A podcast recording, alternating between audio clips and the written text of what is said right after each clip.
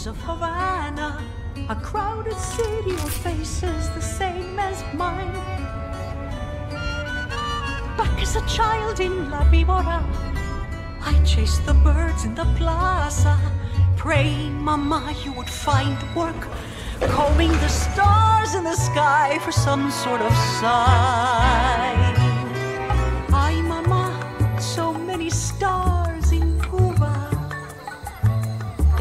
Nueva York, we can't see beyond our street lights. To reach the roof, you gotta bribe the super.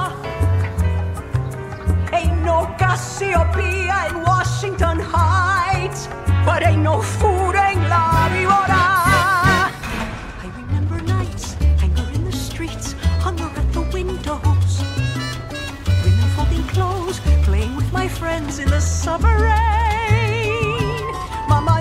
job. Mama says we're poor. One day you say, Vamos a Nueva York. And Nueva York was far, but Nueva York had work. And so we came.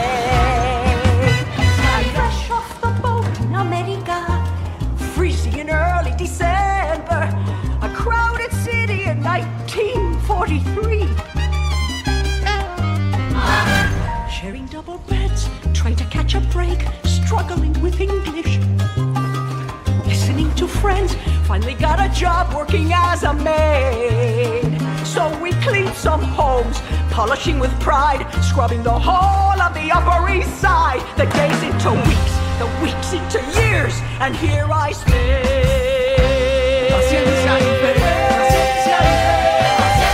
And as I feed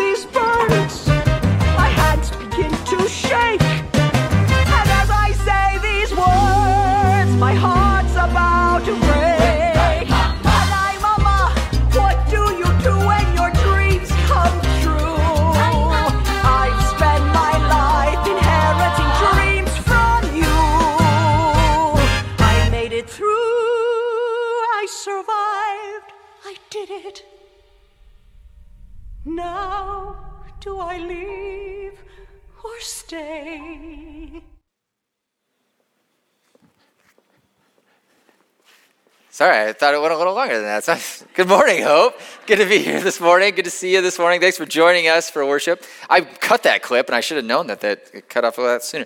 Uh, my name is Pete. I'm the uh, youth and family minister here, and it's uh, my honor and joy to be able to talk to you this morning. Uh, that clip is from a movie. It's also it's a musical, but a movie as well called In the Heights. Has anybody seen it? It's a good one. It's uh, by uh, the same guy, Lin Manuel Miranda. The guy uh, he wrote a really famous musical about founding fathers. Uh, Washington is that what's called? No. Jefferson, no, no, no. Franklin, he's not even in it. What's the deal? Uh, no, uh, Hamilton, you know, he wrote that. He wrote this before that, uh, talking about uh, the neighborhood that he grew up in in New York City called Washington Heights, this diverse community that uh, they were of all different ethnicities, but they all felt like they were family. Um, so we're going to talk a little bit more about that in a little bit, uh, but it's just a cool musical. If you have not seen it, you should watch it. It's really neat. It's a good one. Uh, it's really well done. Today, though, what we're going to be talking about is, is this kind of a peace and this, this joy that we are able to experience uh, during this Advent season. Now, in my household, that has not been that way this, this month. Uh, we decided, my wife and I uh, decided in all of our brilliance, uh, to completely gut our bathroom and during the month of December, like, hey, why don't we bought this new vanity? Oh, let's put new tile into and new toilet. Let's just get it all out of here and put it all back in. So that was not a wise call. If you ever think about that in December, don't do it in December. We are still in the process. Hopefully, we'll have a toilet in there by this. Uh, by Christmas is the hope. That's a good Christmas gift for us. We'll see. So it has been a little chaotic and finishing up uh, like I'm in grad schools at Luther Sem, so finishing up the semester, all sorts of things are just coming to a head right now. But I hope that we could all experience some peace and joy uh, this morning as we continue in. It's hard to believe Christmas is less than a week away. Less than a week away. Uh, those kids that we saw, how cute was that, by the way? How awesome was that? Those, oh man, they are so cool. Oh, so cute. You always, you just have to wait. Like, who's who's the one that's to break first? Is my thought. Like, who's what kid's to break first and do something cute and fun that's not in, on script? Uh, that's always the best part about those. Uh, but they are excited, I'm sure, about Christmas. I know my little guy uh, who is six, who was up here, he was ex- he is very excited about Christmas. Uh, And I am too, but it's hard to believe that it's just a week away. Today we're going to be looking at this in, uh, another, as we kind of get towards move towards christmas we're going to be looking at another character in the christmas story jesus' mom. We're going to be talking about mary today. Um, and we're going to be talking about uh, when she is told uh, that she's going to be uh, having a child which i'm sure was very shocking for her at that moment. Uh, and this child's going to be the son of god. We're going to look at what her response is and, and what she kind of feels and what she does uh, in response to this message that he has. So, our scripture reading this morning was from Luke uh, chapter 1. If you want, it, you can join me there. Uh, we're going to kind of dive into that this morning in Luke chapter 1, uh, starting in verse 26. It says this In the sixth month of Elizabeth's pregnancy, God sent the angel Gabriel to Nazareth, a village in Galilee, to a virgin named Mary. She was engaged to be married to a man named Joseph, a descendant of King David. Gabriel appeared to her and said, Greetings, favored woman. The Lord is with you. Okay, let's pause right there first off. So we have this, this person, uh, this woman who is engaged to be married, uh, betrothed to be married. She's not yet married. She's a virgin still, it says. It's very important part of it. And then this angel appears, uh, which whenever you like in the Bible, whenever an angel appears in the Bible, uh, it's not like uh, it's not like this fluffy angel that you see, you know, in cartoons that are sitting on somebody's shoulder. It's like, ah! There's a, you know, they're scared. They're af- afraid when this angel shows up. There's fear and they tremble because this is something that they don't expect. And I'm guessing maybe they aren't, uh, uh, the, the shock is there, but also they might just be scary in appearance to us or unfamiliar for us. So here's this angel Gabriel coming and talking to Mary, and, and then he says some very interesting things to her. Greetings, favored woman. I would never say that to my wife. Uh, greetings, favored woman. I don't know if that would go over very well. Um, she's not in here. She's at Hope Kids, so I could, we could, I could have tried it if she was here. Don't try it at home, gentlemen. Uh, and then she says, uh, and then he says, the Lord is with you. The Lord is with you. Now, we know what that means now. We have the we can look back on the story and say, okay, that makes sense to me. The Lord is with you. I get that. The Lord is with you. The Lord sees who you are and, acknowledges who you are and wants to then uh, save the world through your son. But at this moment, I think she was rather uh, startled on this and not sure exactly what to think. We've all kind of been there before, haven't we? Where maybe uh, somebody's talking to you and you, you're at work or you're hanging out with some friends and a topic comes up and you're like, oh, yeah, I know all about that. Yeah, you know, and you're just, you're, you don't know anything about what they're talking about. Like for me, I'm ashamed to say it's sports. Like, I like sports. I think they're great. I don't really follow the, the sporting world all that much. Um, I know I look up little tidbits, uh, little snippets of things to be able to be like, oh yeah, I know who won the Iowa State game last night or whatever it might be. But I don't really follow that, and I wish I did, but it's just I feel like there's other things in my life that take precedence over that. And and but if you do, that's great. Um, but I get in conversations sometimes where I'm hoping, I'm just holding on, like, okay, I hope this doesn't get too deep into it. Because once we start talking stats or players or any of those things, I am out and I'm just going to hold on and not, uh, and hope that they don't call me out on this. And I think that's where Mary is at as well. Because when we continue on in verse 29, it says, confused and disturbed, Mary tried to think what the angel could mean. Confused and disturbed. She's trying to figure it out and she's on the fly and she's like, okay, this angel's talking to me, this angel's saying something to me, and I need to try to figure out what it is. I'm going to hold tight. Even though I am afraid, I'm going to hold on to what is going on here because I know that the Lord is with me. The angel says, Don't be frightened, Mary, for God has decided to bless you. You will become pregnant and have a son, and you are to name him Jesus. He will be very great and will be called the Son of the Most High. And the Lord will give him the throne of his ancestor David, and he will reign over Israel forever. His kingdom will never end. Mary asked the angel, But how can I have a baby? I am a virgin. The angel replied, The Holy Spirit will come upon you, and the power of the Most High will overshadow you. So the baby born to you will be holy, and you will be called the Son of God. I've, I've experienced this before, not being pregnant, not having an angel come and talk to me, but I've experienced this idea of like all of a sudden where this calm comes about. A situation as arises, and you're like, okay, I know that God is present in this. Have you been there with me before? Have you experienced something like that? Where, where you know that, hey, this makes no sense to me and why I would be on board with this, but I am because I know that God is there. And I think that's where Mary is here. She's like, this makes no sense.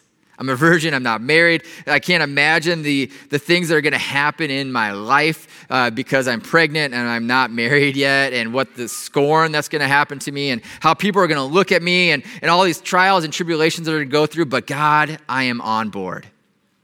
One time I remember it for me that it happened, it was about 10 years ago or so. My wife and I, Marta and I, were living in Denver. Uh, I was working at a church. She was an R&D engineer at a solar company. It was really, we were loving our life there. Um, we were involved. We had some great community. We had we played a lot of ultimate frisbee at that time, and so we had a great community of people that we played with and multiple times a week, and we were friends with them. We got together. We also had a, an awesome small group of, of Christians that we got together with, a fellow believers that we lived life together. Like we were living a good life in Denver. And then one day, my buddy Dan gave me a phone call uh, and he said, um, Hey, guess what? I got a new job. I was like, Hey, congrats. Where at? He's like, I got a job at this camp in Pennsylvania, this Lutheran camp in Pennsylvania that has been losing people. Like the, the, the, the number of kids that were coming to summer camp has been in decline for like seven years. It's like, oh, good, okay, good luck on that one. They hired me to get it, you know, back up again, and I was like, okay, have fun. And he said, do you want to come along and join me on this? They said to bring somebody along, and you were my first person. Would you want to come and join me in this adventure? And at that moment, I knew the answer was yes. Like I had this Mary moment, right? That, that all of a sudden I knew that this was God's plan and I was on board. Now, my wife and I had a, we didn't tell him for a couple months that we wanted to do it, even though we both understood uh, that this is where we're supposed to go. But we really liked our life in Denver and we weren't sure if we wanted to give that up. And also, we had, had never been to Pennsylvania before and really had no desire to go to Pennsylvania. No offense, Pennsylvania. Um, but uh, we, we, it just was a hard decision on that side. But we knew, just like what Mary knew, that this is where God was leading us. He then, God, uh, then uh, Gabriel kind of says, mentions her relative Elizabeth, who was also pregnant at old age. Mary responds then to all this and she says, I am the Lord's servant and I am willing to accept whatever he wants. May everything you have said come true. And then the angel left. Left Mary all by herself. So I love what happens next because Mary then is like, she's in this spot, right, where she's got all this good news. She's excited about it, but also, I'm sure, pretty worried, like we saw, talked about earlier, about what's the, uh, what's this, what's society going to think about this? She's, I'm sure she's concerned. And so she goes to visit her relative Elizabeth, who the angel had talked about, to go see what uh, Elizabeth would say. So, continuing on in verse 39, it says, A few days later, Mary hurried to the hill country of Judea to the town where Zechariah lived. She entered the house and greeted Elizabeth. At the sound of Mary's greeting, Elizabeth's child leaped within her, and Elizabeth was filled with the Holy Spirit. Elizabeth gave a glad cry and exclaimed to Mary, You are blessed by God above all other women, and your child is blessed. What an honor this is that the mother of my Lord should visit me. When you came in and greeted me, my baby jumped for joy the instant I heard your voice. You are blessed because you believed that the Lord would do what he said. So Mary, I imagine Mary's like, okay, what do I do? I need to go and talk to somebody. I need to, maybe this my cousin or my relative or whatever, whatever her distinction is. Uh, Elizabeth will be able to help. Now, Elizabeth was pregnant as well uh, with John the Baptist, uh, Jesus' cousin or relative of some sort, who we talked about a, at the beginning of Advent. Um, and so we have John the Baptist's mom. And she has two choices, right? When Mary shows up and says, Hey, I'm pregnant. I'm not married yet, and I am pregnant. She has two choices. She can go the way of the world, right? And say, Well, how could you do that? She could judge. She could say, uh, This is Mary. This is not how things were supposed to be. She could live that way, or she could choose to celebrate her, which is what she did. She could use, she decided instead of, of scorning Mary, I want to be in Mary's corner. I'm sure that we could all think of somebody that is in our corner, right? I hope. For me, I think my wife, I know my wife and I, we are always in each other's corner. But then also, I have some friends. Uh, one lives in Florida, one lives in Colorado, and we are in each other's corner all the time. We're there to support, we're there to cheer on. We check in uh, almost every day with each other on this app called Marco Polo. Like we're just talking about life and, and what's going on. And, and we're there to pray for each other and support each other and encourage. And we're there for hard times. And that's what Mary does for Elizabeth, or Elizabeth does for Mary. Shows up for her in a large way. And we're all called to show up for each other, right? We're all called to show up for each other. It kind of reminds me, yesterday, uh, I was able, I was uh, privileged and, and, honored to be able to officiate a wedding for my neighbor. My neighbor got married yesterday. And so when we were meeting uh, in regards to like, like the pre-marriage stuff, we were talking about the ceremony and we're talking about scriptures that we would, what scriptures would you like to, to have in your wedding and all this kind of stuff. And we kind of landed on this Ecclesiastes verse. It's just pretty typical kind of wedding scripture. Um, Ecclesiastes chapter 4. It says this. Sorry, I got to find it in my Bible here. Two people can accomplish more than twice as much as one. They get a better return for their labor. If one person falls, the other can reach out and help. But people who are alone, they fall, are in real trouble. And on a cold night, two under the same blanket could gain warmth from each other, but how can one be warm alone? A person standing alone can be attacked and defeated, but two can stand back to back and conquer. Three are even better, for a triple braided cord is not easily broken.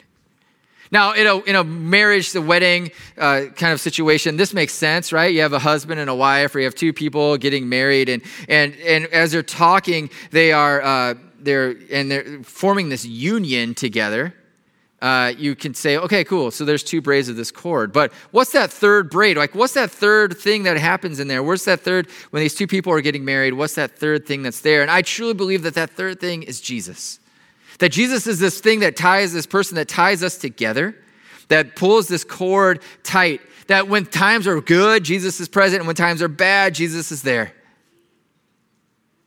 That when things are going well, that Jesus is present, holding that cord together. And then when things are just like coming apart, the one thing that is holding you there and together is Jesus holding this cord. And I think that this goes beyond marriage and that idea of marriage. Like, I think it goes beyond that. I think that it also goes into uh, this idea of community, of our community that we have here, of like what, and what we saw with Mary and Elizabeth, that kind of a community.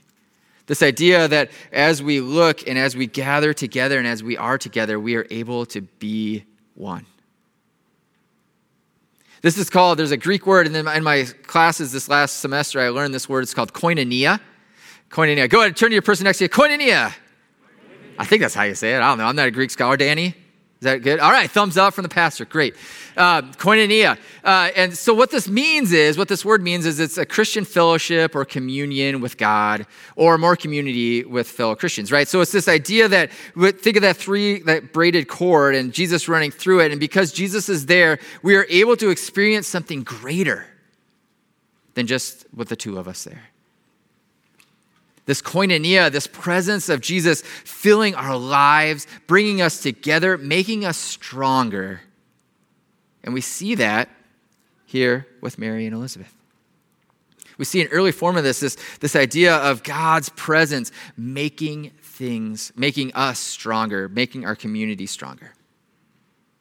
Now, the next part that happens is really cool, I think, and I think this is kind of the best part of this whole story that we have of Mary and, and when she finds out. And we have the Magnificat, uh, Mary's song of praise. And it's a, she then goes in, like she's so excited. She feels so supported. She feels so much uh, support from her cousin, uh, Elizabeth, that she just is like, I am going to break out into song. Don't we all do that? We all, no? Uh, she breaks out into song and starts singing this amazing song. You should check it out sometime, starting in verse 46 uh, of Luke chapter 1, 46. And it goes on about how God is going to do all these amazing things. And, and there's some pretty big things that she makes, some pretty, pretty big calls in there that she makes, and, and important things that she says. It comes from the Magnificat, comes from the first line, which says, My soul magnifies the Lord.